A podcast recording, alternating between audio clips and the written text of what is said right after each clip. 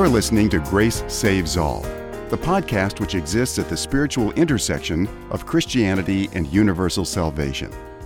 In this podcast, we will be exploring an ancient and modern approach to Christianity which affirms both that grace saves alone and that grace goes to all.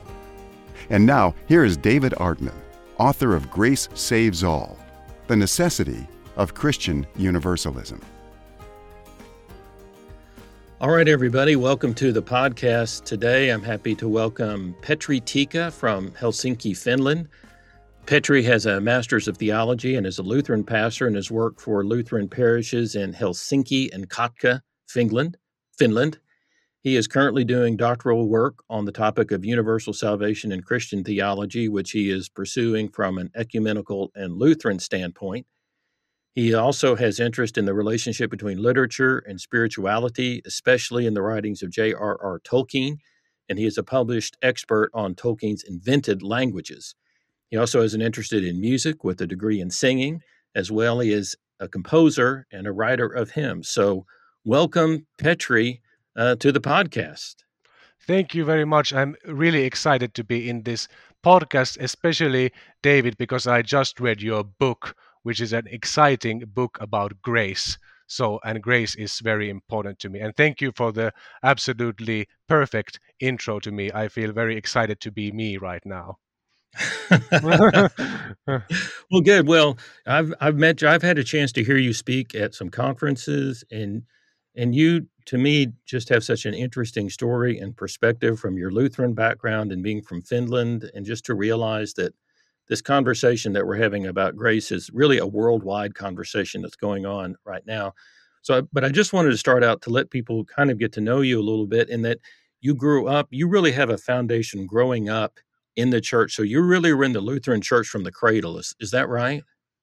Yeah, that's exactly right. I grew up in the church, attending church, you know, on a weekly basis, basically with my parents. I'm I'm basically from the center area of the capital of Finland, Helsinki, and my uh, home church where I grew up in is called. Uh, it has a difficult name, Temppeliaukio Church, which means Temple Plaza Church, but it's also called the Rock Church. So it's actually built inside a rock, the whole church, and wow. I, it's an amazing church. It's like it's difficult to describe. Please, please Google the Rock Church, uh, Helsinki and you'll find pictures of it because it's it's very difficult to describe. You feel like there's sort of a firmament on top, and then there's li- living rock, you know, with water flowing down, and you feel like you're enveloped by the presence of God. That's how I felt when I was growing up in the church, and I went to communion since I was like could eat solid food, and I was saying, I uh, trying to trying to say. Uh, you know, like body of Christ. I was trying to say body, but I missed a couple of the words, so it would sound something like Odi. But I was trying to say the body of Christ because my parents taught me about it. So that's the way I grew up. I grew up feeling the presence of God and feeling that God is absolute, absolute love and acceptance. And my parents always taught me that God loves everybody, and that God the salvation is totally up to God, and that we are not saved by our own power or by own merits, and also that God absolutely loved, loves everybody, and Christ died for everybody. And I feel that also in the traditional Lutheran uh, liturgy, which is also just the traditional liturgy of the ancient church, and just before communion, we always sing like uh, "Lamb of God, you who take away." the sins of the world or the sin of the world have mercy on us so it's saying that gospel message that Christ takes away the sin of the whole world. So I, as a child, I've realized as you know that I actually believed in universal salvation on a sort of a wholehearted level. Of course, it's not the same sort of uh, intellectual uh, level well i was very intellectual as a child so that's not the correct word yeah. but you don't think about it consciously you just feel it immediately between you and god as a child yeah well, you know in a way I, you, yeah. yeah in a way you sound a little bit like i didn't i didn't grow up in church and so i have a different story but my wife she grew up there's a there's a denomination in the in the us called the christian church disciples of christ and this denomination what we uh, the history of it we rejected uh, creeds as tests of fellowship. And what we said was uh, in, in our church was that each person should believe in God and follow Jesus to the best of their understanding, reading the Bible to the best of their understanding, not being judgmental of others, with love towards everyone. And so what that what that meant was there were a lot of different perspectives in the church, but it tended to, it tended much towards the teaching that God is love. And and so my wife just grew up in in this church where she was just being taught that God God is love and God loves everybody and and Christ is the love of God come into the world and as a child she just remembered just radiating with that you know in sort of the way that children can so that she just kind of knew in a way that child that children know things that God was absolute and pure love and goodness and that was just kind of her foundation and it sounds like that was for you too so it sounds like mm-hmm. a beautiful a beautiful experience but then as i heard your story as you you you mentioned you're a very intellectual child and so as you were as you were growing up you started to realize okay i've got these two things that i believe very strongly that grace is the way that god saves us but grace is also going to everybody and that began to lead you in a direction that sort of took you to the boundary of where the Lutheran Church is. Is, is that a is that a fair way to explain yeah, it? it? It's kind of a complicated process, like with all of us. So basically, what happened is that when I was like 12 years old or something, there was a Lutheran pastor who made a book called "Everybody's Going to Heaven," uh, you know, in uh, in Finnish. I don't, I didn't read that book at that point, but I talked about it with my parents, and you know, my parents basically, uh, you know, have believed in universal salvation, you know, ever since they've thought about the thing, especially my father, or that's what he says, you know. Of course, it's very complicated for all of us in a in a world where it's not, you know, explicitly taught. So basically, that's been the heartfelt conviction of my parents anyway. But of course, they had the perspective that you need to have faith in order to be saved you know right. and this pastor that wrote the book as far as i can see uh, d- didn't have that perspective so it was sort of like pluralistic what people sometimes call pluralistic universalism right. or universalism where christ isn't the only way to salvation or but you can have right. multiple ways you know well, i'm not saying remind, are you familiar yes. with john hick are you familiar with john hick yes yes yeah that that was kind of you know that's kind of the way that that if you're Christian and you talk about universalism, that must mean you're some form of Christian pluralist. Whereas, okay, so Jesus is our way of getting there, but people have other ways of getting there. So being a universalist means that you don't believe that everybody comes through Christ.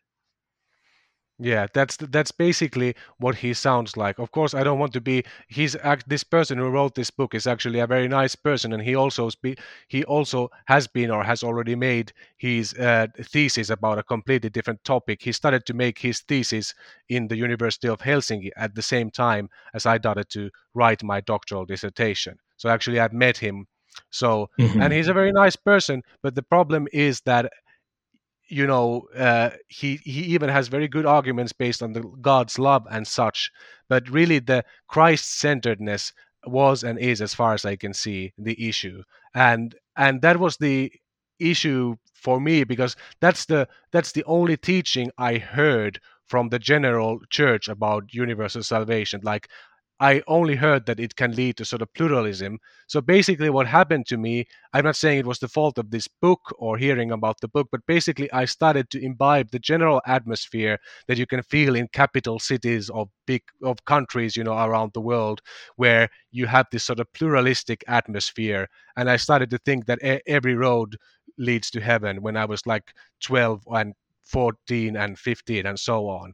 Right so yeah started, because you're exposed because you're exposed to all those different cultures. You're actually meeting all seeing all those different kinds of people. yeah but basically for me it was also about reading about a lot of stuff and i wanted to be intellectual and i wanted to be inclusive and then my parents were trying to tell me that you know but it's of course difficult to articulate with a teenager maybe you know but mm-hmm. they were trying to articulate they were trying to be understanding but they i think they were trying to articulate that it's actually faith in jesus that's very important but they weren't trying to contradict me because that's not the way they they raised their children so anyway mm-hmm. so what happened then is that then i was 16 i was in uh, the finnish equivalent to a to a high school and uh, i had you know well, what happened before that, I actually read a thing that's been very important to my personal faith and believing in, especially grace, are yeah. J.R.R. Tolkien's books, the, uh, and especially in this regards, The Lord of the Rings. Uh, because the main hero in those, I read those books when I was like before the mo- just before the movies came out. Uh, I was like 15 or something, and I read those books actually in English I've never read them in Finnish. I'm trying to read them in Finnish now with my my wife, who's an oh, American. Okay. Yeah. So anyway, oh, the that's point interesting. Is, yeah. So the point is that I'm I'm reading. I was I read the books, and then what happened is that I got a very very powerful sense of God's grace in those books because the main hero, you know, uh, basically and I won't care about spoilers now because I expect everybody has read it or will read it. uh, but anyway, the main point is that the hero, Frodo, doesn't seem to succeed, but he's merciful to this other person, uh, Gollum, who's yes. being completely, you know, you know, addicted to the powerful all evil ring, and he's merciful to that person, and because of that mercy, uh, because of not like letting you know because of not being mean to that person the gollum basically survives and because he survives gollum ends up destroying the ring even though frodo also wants the ring. So frodo basically fails totally but st- he's still the hero of the book and that felt very powerful to me because you don't find that many books where the hero seems to totally fail but he's still the hero because of the grace that he showed to this Gollum. so which yeah, i think that... is is a sign of god's grace working in in that character so I felt a very powerful experience of God's grace in that book, which really affected me. And yeah. uh, and and that led me to be interested in Tolkien's world and Tolkien's languages, which I have studied. One of the languages is based on Finnish, uh, and that's okay. why I've made I've made songs in the language. If you Google uh, Finnish tango in Elvish, you will find a very interesting thing. I won't go into that right now because, but anyway, so uh, anyway, what happened is that Tolkien was very important to me, and I think he helped me in, you know, already in in believing in God's grace, grace, and also C.S. Lewis's books, Narnia books. My parents have uh, read. My mother read them to us out loud to us as bedtime uh-huh. stories when we were young, and I continued reading them. And Lewis was important to me. I think I read uh, other books by Lewis at that point and later, like he was important to you also i see in the book right. so that's very very interesting because and I, then later found out about george macdonald uh, mm-hmm. through through tolkien and his mm. you know and, and the things he was writing was very powerful too mm. oh, you mean through lewis well, yeah, because uh, because Lewis mentions uh, George mm-hmm. MacDonald and says That's that right. you know speaks very positively of George MacDonald, and then once I started to study George MacDonald, I realized that MacDonald George MacDonald had an even more powerful understanding of grace than Lewis did. Mm-hmm, that's right. But Lewis is sort of going into that direction, I would say, right. and you could see that in the seventh book of the series with that, with that basically Islamic character who is still pardoned by by Aslan, you know, so mm-hmm. that's very interesting uh, and and i don't think he's trying to be a pluralistic person there you know but it, that's sort of a more complicated issue anyway the point is when, that when i was talking about lewis and tolkien i think they are ultimately about both of them that have this atmosphere of christian grace in their books and in their you know both in their sort of fic- fictional novels and whatever they've written explicitly about christianity because tolkien has also has written some letters which are also ex- which explicitly deal with this idea of grace. So I think so grace keeps, important. Yeah, yeah, grace keeps coming up over and over in this in this conversation, and and ultimately, you go towards uh, becoming a Lutheran, becoming ordained in the Lutheran Church, and then and then ongoing studies in in theology. And and one of the things that you're working on right now is really how to how can Lutheran Lutheranism really claim forcefully claim both sides of its traditional understanding of grace being that which saves and that which goes to all.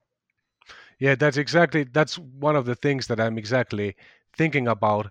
And uh, what happened though, if I can return to what happened, like I, I would just like to explain how those things became even more consciously important okay. to me. So okay. what basically happened to me that they, I was in high school or the Finnish equivalent of high school, and then there was a uh, there was they teach they actually teach philosophy in high school in Finland, which is a very good thing.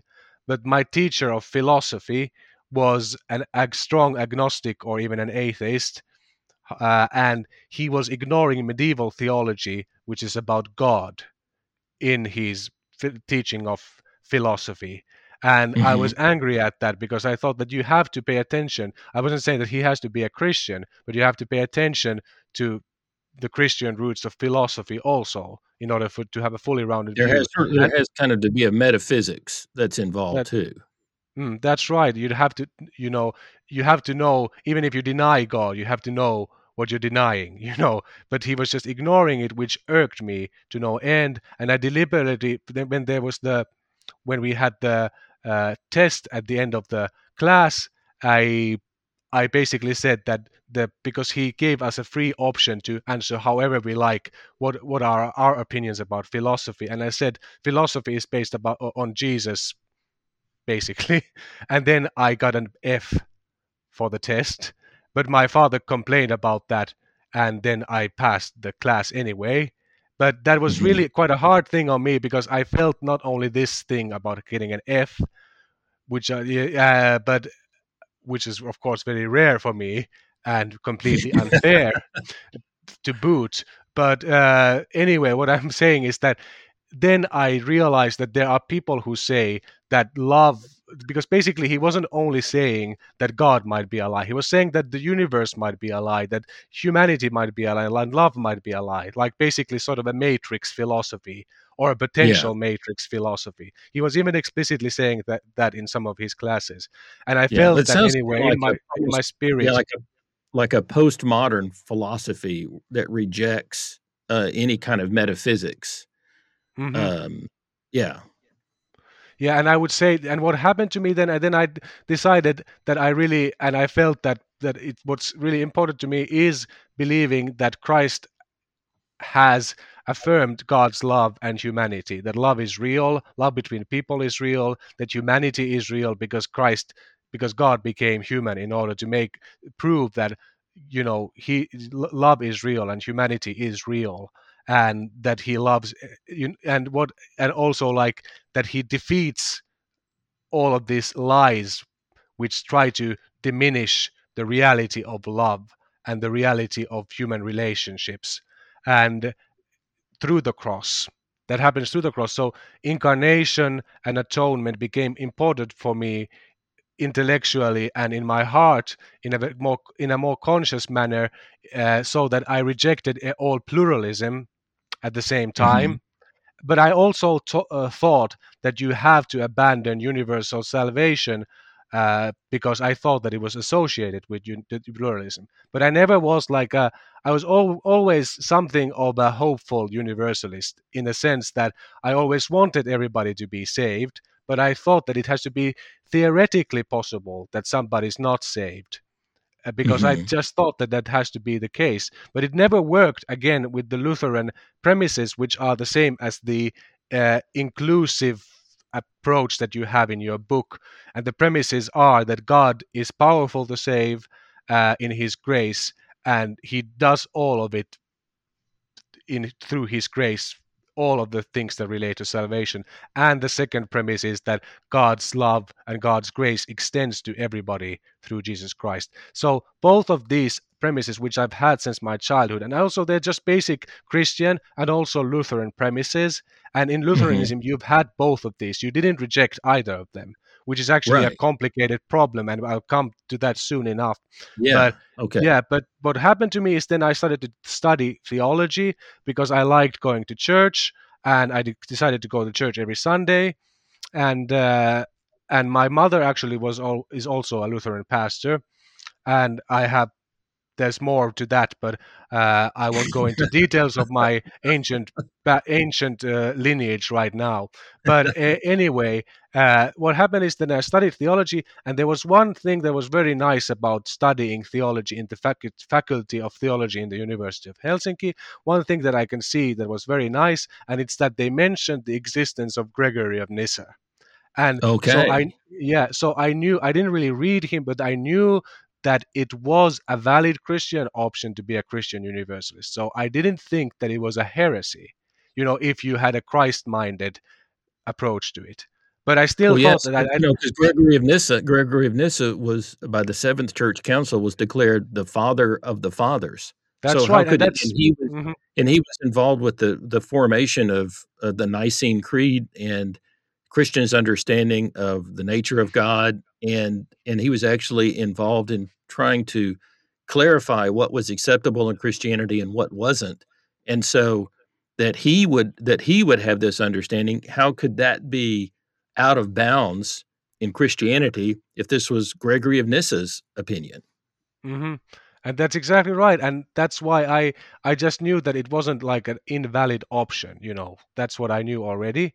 But my problem always was that I want everybody to have a personal the way that evangelicals would phrase it is that to have a personal relationship with Jesus or as a Lutheran I would just fa- phrase it as having faith, personal faith in Jesus. So I wanted everybody to have that and I didn't know of a system because I didn't start to study it in because I didn't want to encounter pluralistic universalism. So I didn't know the details of a system where faith, you know, where you could solve this problem because I want everybody to be saved, but I don't want it to happen without faith in Jesus, you know.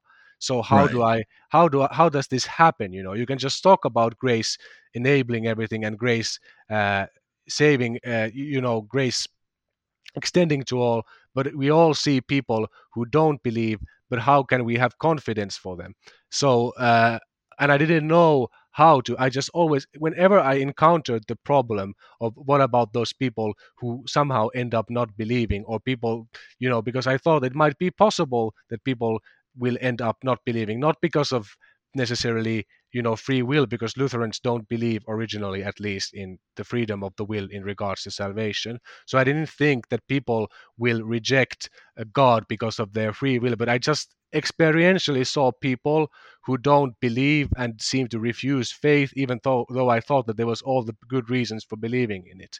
So i was just thinking that maybe it is the case that somebody will end up not being saved but i felt bad about that because i wanted everybody to be saved because of these lutheran and christian premises that i already had.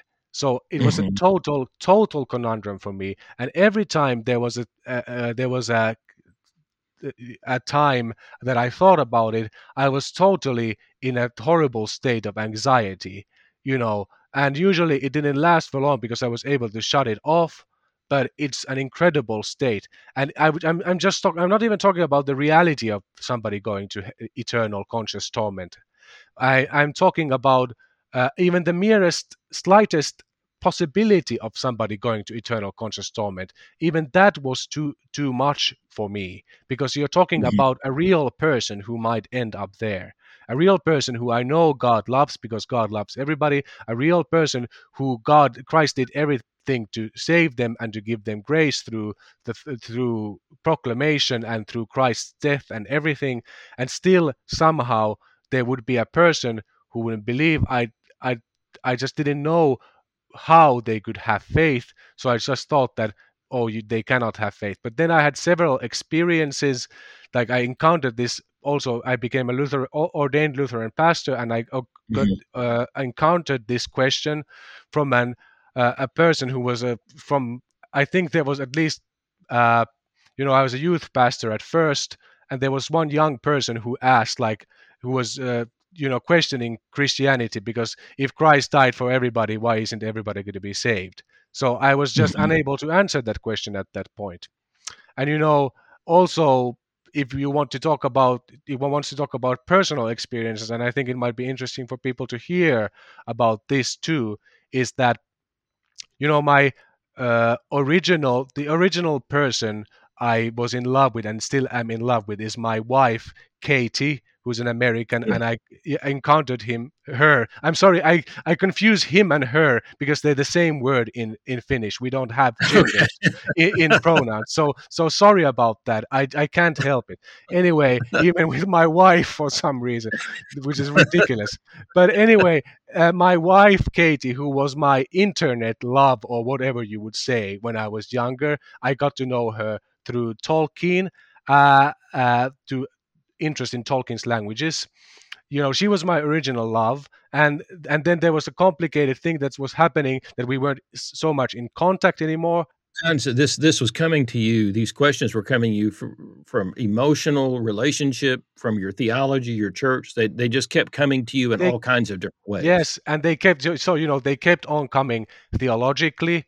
People kept on asking them in all kinds of settings, whether in church settings or you know person to person settings all kinds of people you know were asking it. I was and then i was emotionally asking it because this is the emotional aspect because mm-hmm. everything about that person whether it's faith or whatever god will absolutely take care of that person.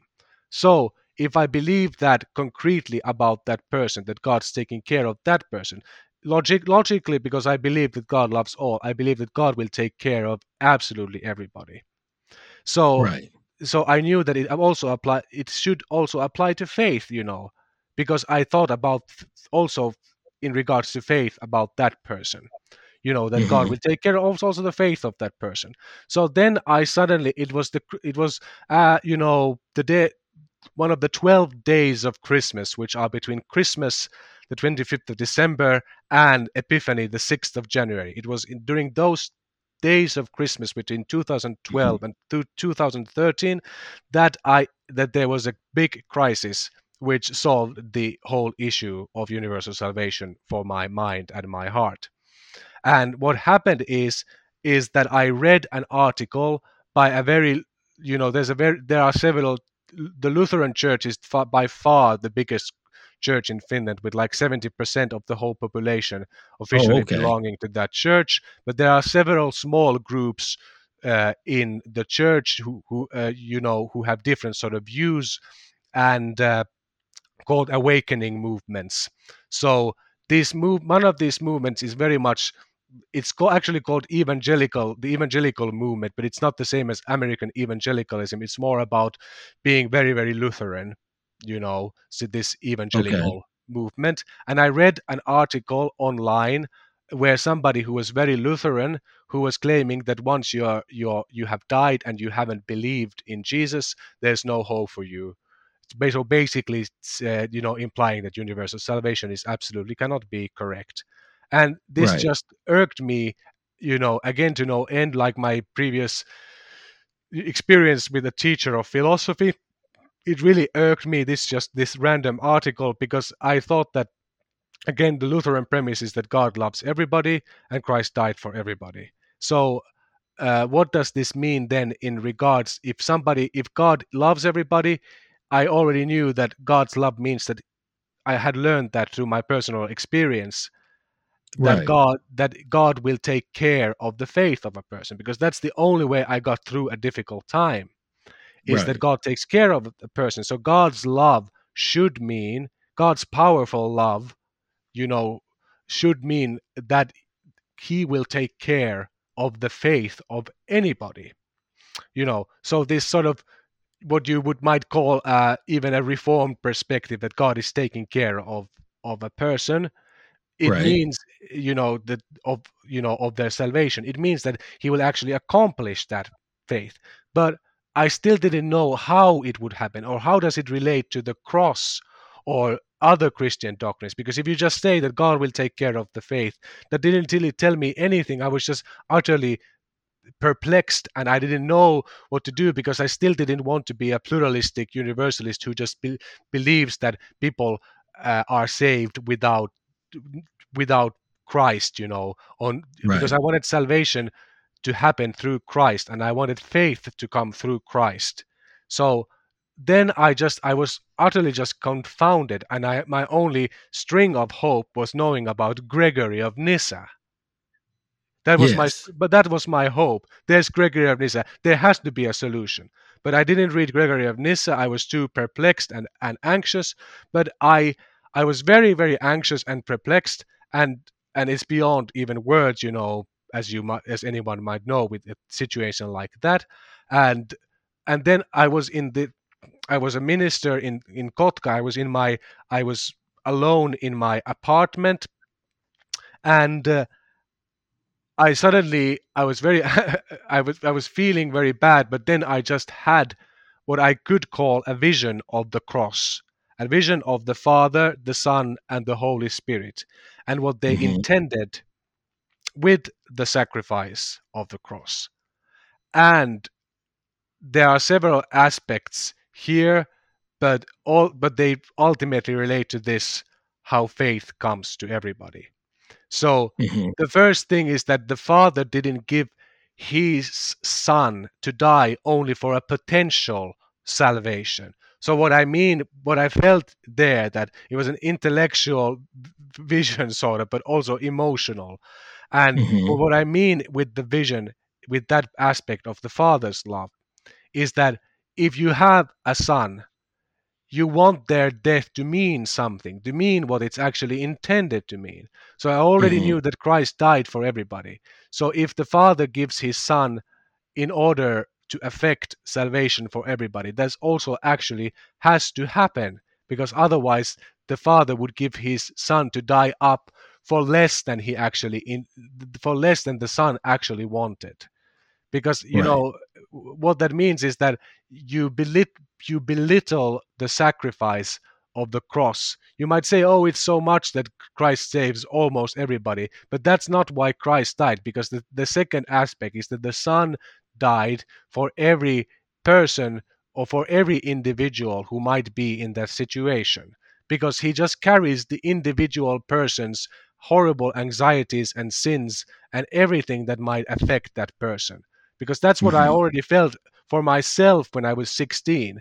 But I realized that that that sacrifice, the Father won't let that only pertain to random individuals, but Christ really died in order to carry the totality of absolute sin on an individual case by case basis.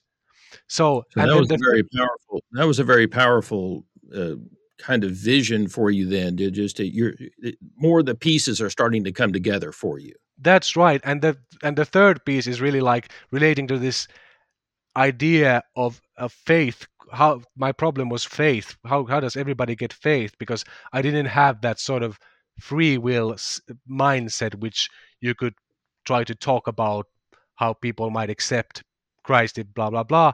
But I was thinking about how does the God affect it, and the answer for me with through that vision was that the Holy Spirit was also on the cross, like the Father and the Son.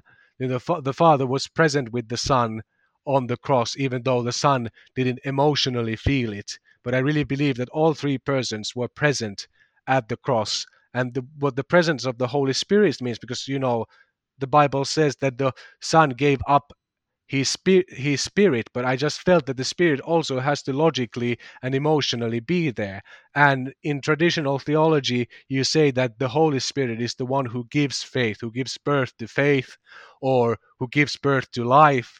So, if the sacrifice of the Son and the sacrifice of, I, I would also say, the Father means something, it means that, you know, obviously that they did it for everybody but for the holy spirit who gives faith it means that he will work out what the father and the son intended on the cross because otherwise the holy spirit would have nothing to do you know and Yeah, and I've heard was it said before that the Holy Spirit is the ultimate evangelist.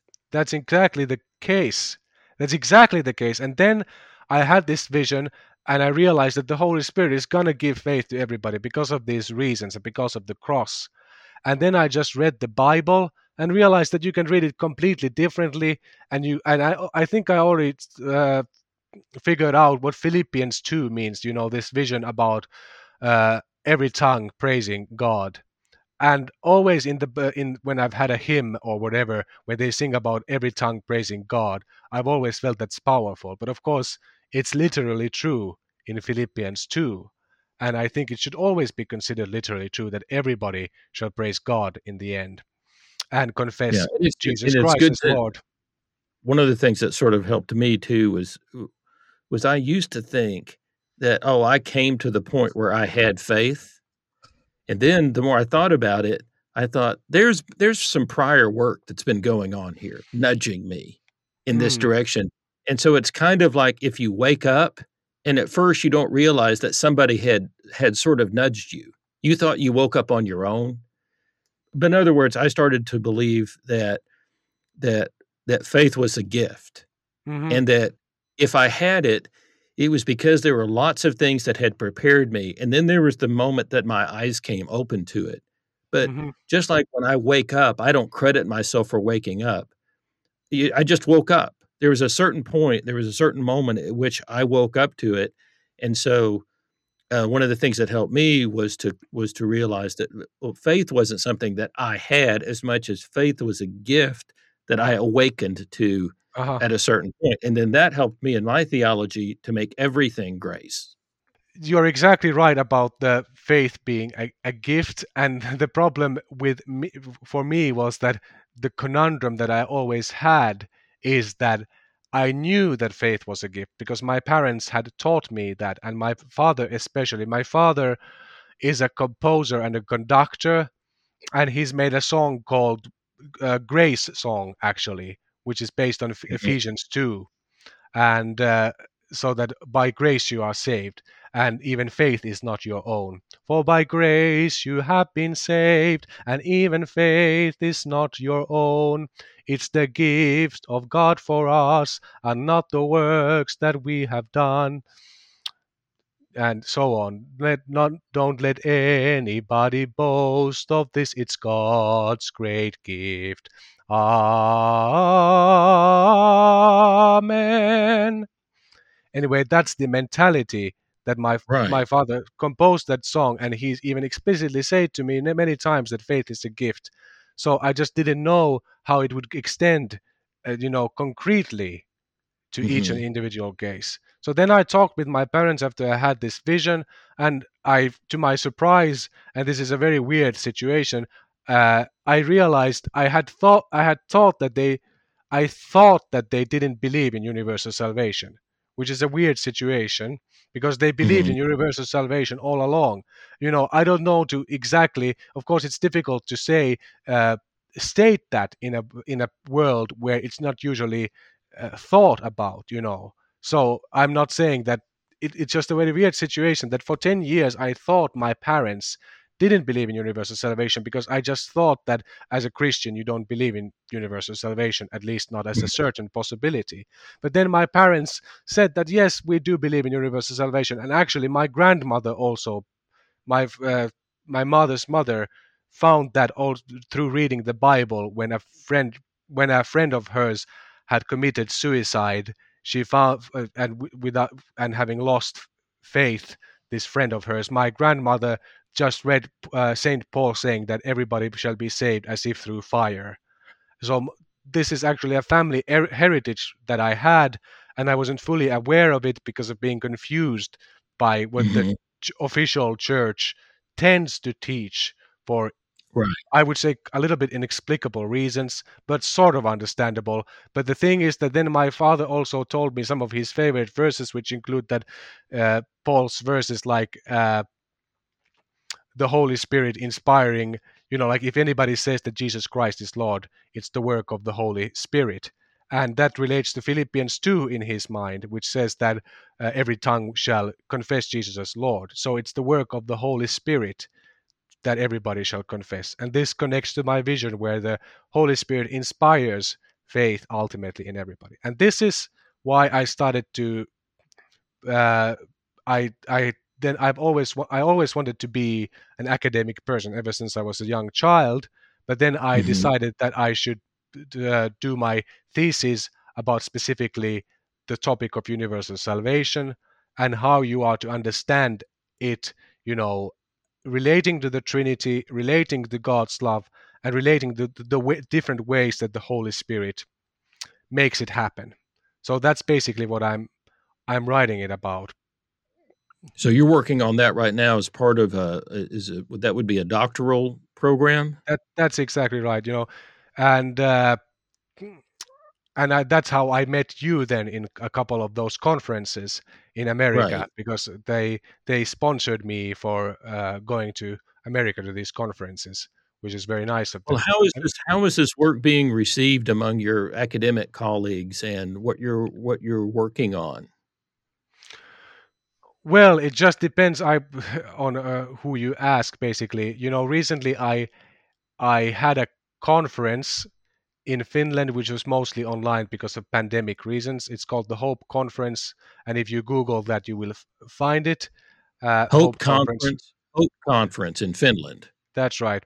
So basically, you know, uh, what happened, you know, is that I've been actually very kindly supported by, you know, you know, by several different instances in Finland, like the like the there was a Christian magazine, the Christian magazine that's uh, read uh, the most over throughout all Finland sponsored this or was involved in the conference. So that was actually very nice.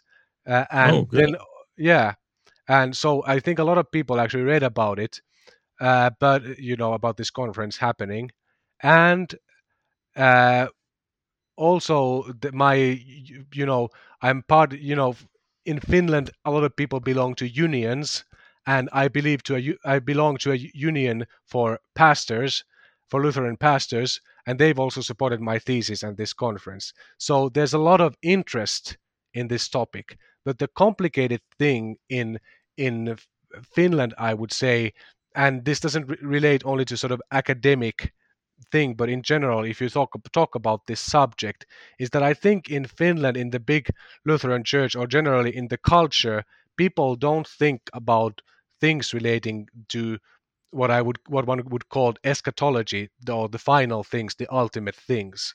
So it's right. very often you think about ethics. So I think this is a rather perplexing topic for quite a lot of people, because what happened, I think, what has started to happen in Finland, in a lot of uh, in the big Lutheran Church, and in a lot of a lot of other big churches around the world, I would say, is that people were so scared of the teaching of eternal conscious torment or of or of the traditional or whatever conception of hell that they sort of started started to ignore everything, even heaven and even resurrection. You know, at least on the level of like church, you know, activities and talking in sermons and stuff. So I'm often like people are rather perplexed about what I'm even doing, you know. And I'm not necessarily talking about academia, even though maybe that. So it's not always very easy for me to sort of get my message across or what I'm even trying to do, even though it should sound quite simple in a way that Christ is saving all. But the, even the idea of somebody being saved sounds utterly perplexing to uh, to Finnish Lutherans and non-Lutheran Finns too, which is a very odd thing to say because it's just a general part of the of Christianity, the idea of salvation and the idea of having faith and union with God ultimately. Well, the thing that one of the things that's important to me about this is that there are people that that they think that okay, if if if I start to believe that um, that God in Christ is saving the whole world, then I can't be a Christian. For some, you know, they think, oh well, uh, if I believe that, then I can't really participate in you know organized Christianity anymore. That's that, that doesn't happen. Yeah, that doesn't happen to me that much here in my contexts, at least. Fortunately. Yeah, well, then there's people who uh, who think, well, I I can't I can't uh, I, I uh, Jesus is wonderful, but I can't be a Christian because in order to be a Christian, I have to believe in a God who puts people in hell forever, and I can't understand that. And so I might I might take some of take to heart some of the teachings of Jesus, but I can't be a Christian because Christ, to be a Christian means I have to believe in a God who puts people in hell forever and I just can't wrap my uh, my mind around that. So I can't be a Christian. Mm-hmm. Yeah, I, and that's a problem also in Finland, especially I would say if people have a, a lot of encounters with like certain Pentecostal groups or certain, you know, smaller church groups, even within the Lutheran Church, because they are smaller groups. Even though the bigger bigger Lutheran Church doesn't really say that much about hell usually, but you know, either pro or con which is sort of a mm-hmm. weird situation. But the smaller groups are very vocal. And unfortunately, people associate even the bigger Lutheran church with this sort of a vocal thing because they are the only ones who are talking about it. And that's basically what happened to me. That when I, I studied, when I tried to find info about hell, I, I found that it has to be accepted, you know, absolutely, even though I knew also that it doesn't necessarily have to be true so I was never like one of those people who thinks that it has to be true, otherwise you're not a Christian. And I don't encounter that that that idea very much. What happens to me if somebody's a, you know a you know a Lutheran, a church-going Lutheran, and they are against what I believe, they say that oh why do you say that? Because if you say that, then proclamation is useless and you, there's no point in baptizing anybody. There's no point in having holy communion because everybody's ending up in heaven anyway. So it's sort of like in evangelicalism i think what might happen is that people's first objection one of the first objections might be that oh why believe in god? Why do evangelism? You know? So what happens in my context it's like you know and this is a problem in in lutheranism is that eh, you know stated some theologians like uh, the late great Gerhard Forde uh, says that if you proclaim, if you talk about universal salvation, that might be all fine and dandy, but then you forget to preach to people in the here and now that Christ is saving them right in the here and now and forgiving them and and justifying them, which is sort of I would say it's sort of a weird view, but people really are even if they're not against the hope of the future they in Lutheran Church you are so involved not because of just some modern thinking about there not being a, a heaven or a hell or anything at all but in mm-hmm. Lutheran Church you're so involved with the present moment and the present feeling of grace that you sort of forget about the uh, hope aspect and you think that hope might even be some sort of a, a thing that impedes you know proclamation it, it sounds utterly perplexing to me and I don't know how relevant it is to listeners, but I, what I think is relevant to listeners in America or elsewhere is the very interesting thing about Lutheranism in any way, which I, I, think we've been leading up to. And the interesting thing is that you know we were talking about the you know the two aspects which you talk about in your book that there's this idea that uh, grace is the only thing that does everything for our salvation. And the 2nd mm-hmm. aspect is that a grace extends to everybody.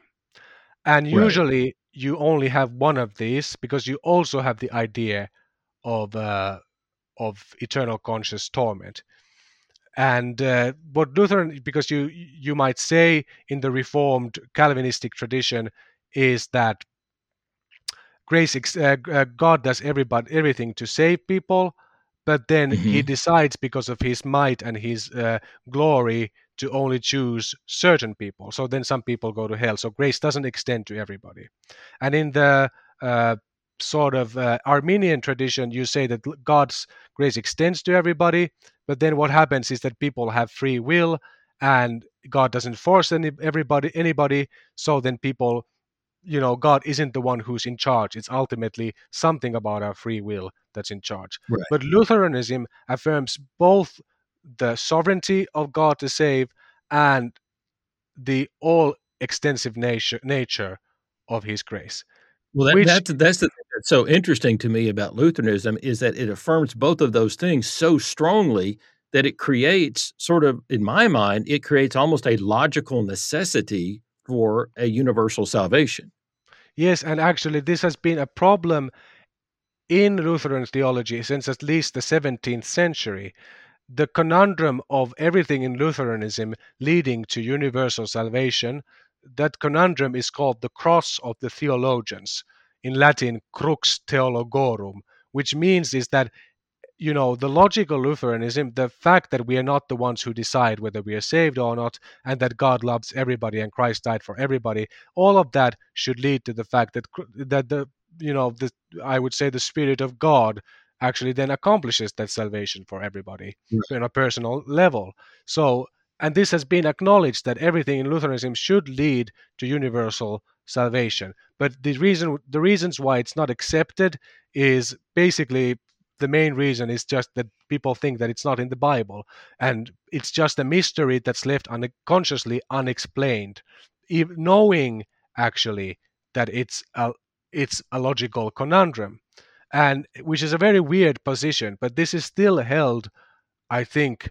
quite a lot in Lutheranism that people even might know if they're very well educated that it should lead to universal salvation, but they refuse to accept it because they think that the Bible has these passages about about judgment and you should take judgment seriously anyway. And also the second aspect is that like especially in more modern theology, like the person I mentioned, they think that if you start to uh, preach about hope for all, you forget about the present moment of preaching about grace be, belonging to you right now thing that that brings to my mind is is how we think about proclaiming the gospel because if you proclaim the gospel as if salvation the good news is that salvation is about what happens after you die then you miss proclaiming the gospel that Jesus proclaimed about the good news that the kingdom of God is here right now and that we can begin to enter in right now and live in God's kingdom on earth as in heaven and about the importance of the community of disciples that are to gather together in order to be a living, manifest witness of the kingdom of God on earth as in heaven, and how important all of that is. And I was thinking maybe uh, what we could do is uh, get together, have another conversation, and maybe talk about uh, how we would think about proclaiming the gospel in you know in, in a way that really captures the importance of the response now but also contains in it the powerful the powerful proclamation that that what God is doing right now is is the first fruits of of a larger project about the restoration finally of the of the entire creation but we can begin to participate in that now. So what do you say we we have another episode and we just talk about the gospel? That's exactly what i want to do Okay. All right. Well, thank you so much for this uh, for this introduction, and I think people have gotten a good idea. What I appreciate uh, really about you is your the intense background in the Lutheran Church, which takes me back to the Protestant Reformation, which really had these two ideas together: that salvation is by grace alone, and that God extends His grace to all people. I think this is a very powerful uh, conversation. So, uh, saying that, look forward to the next time that we'll uh, get together and talk about the gospel. That's great. All right. Thank you for joining us in this episode of Grace Saves All. You can help spread the word by sharing this podcast with others and by giving it a rating on iTunes. If you want to find out more about David, or if you'd like to leave him a message, go to his website, davidartman.net. In the meantime, let's work together to help a hurting world know about the greatest news ever announced.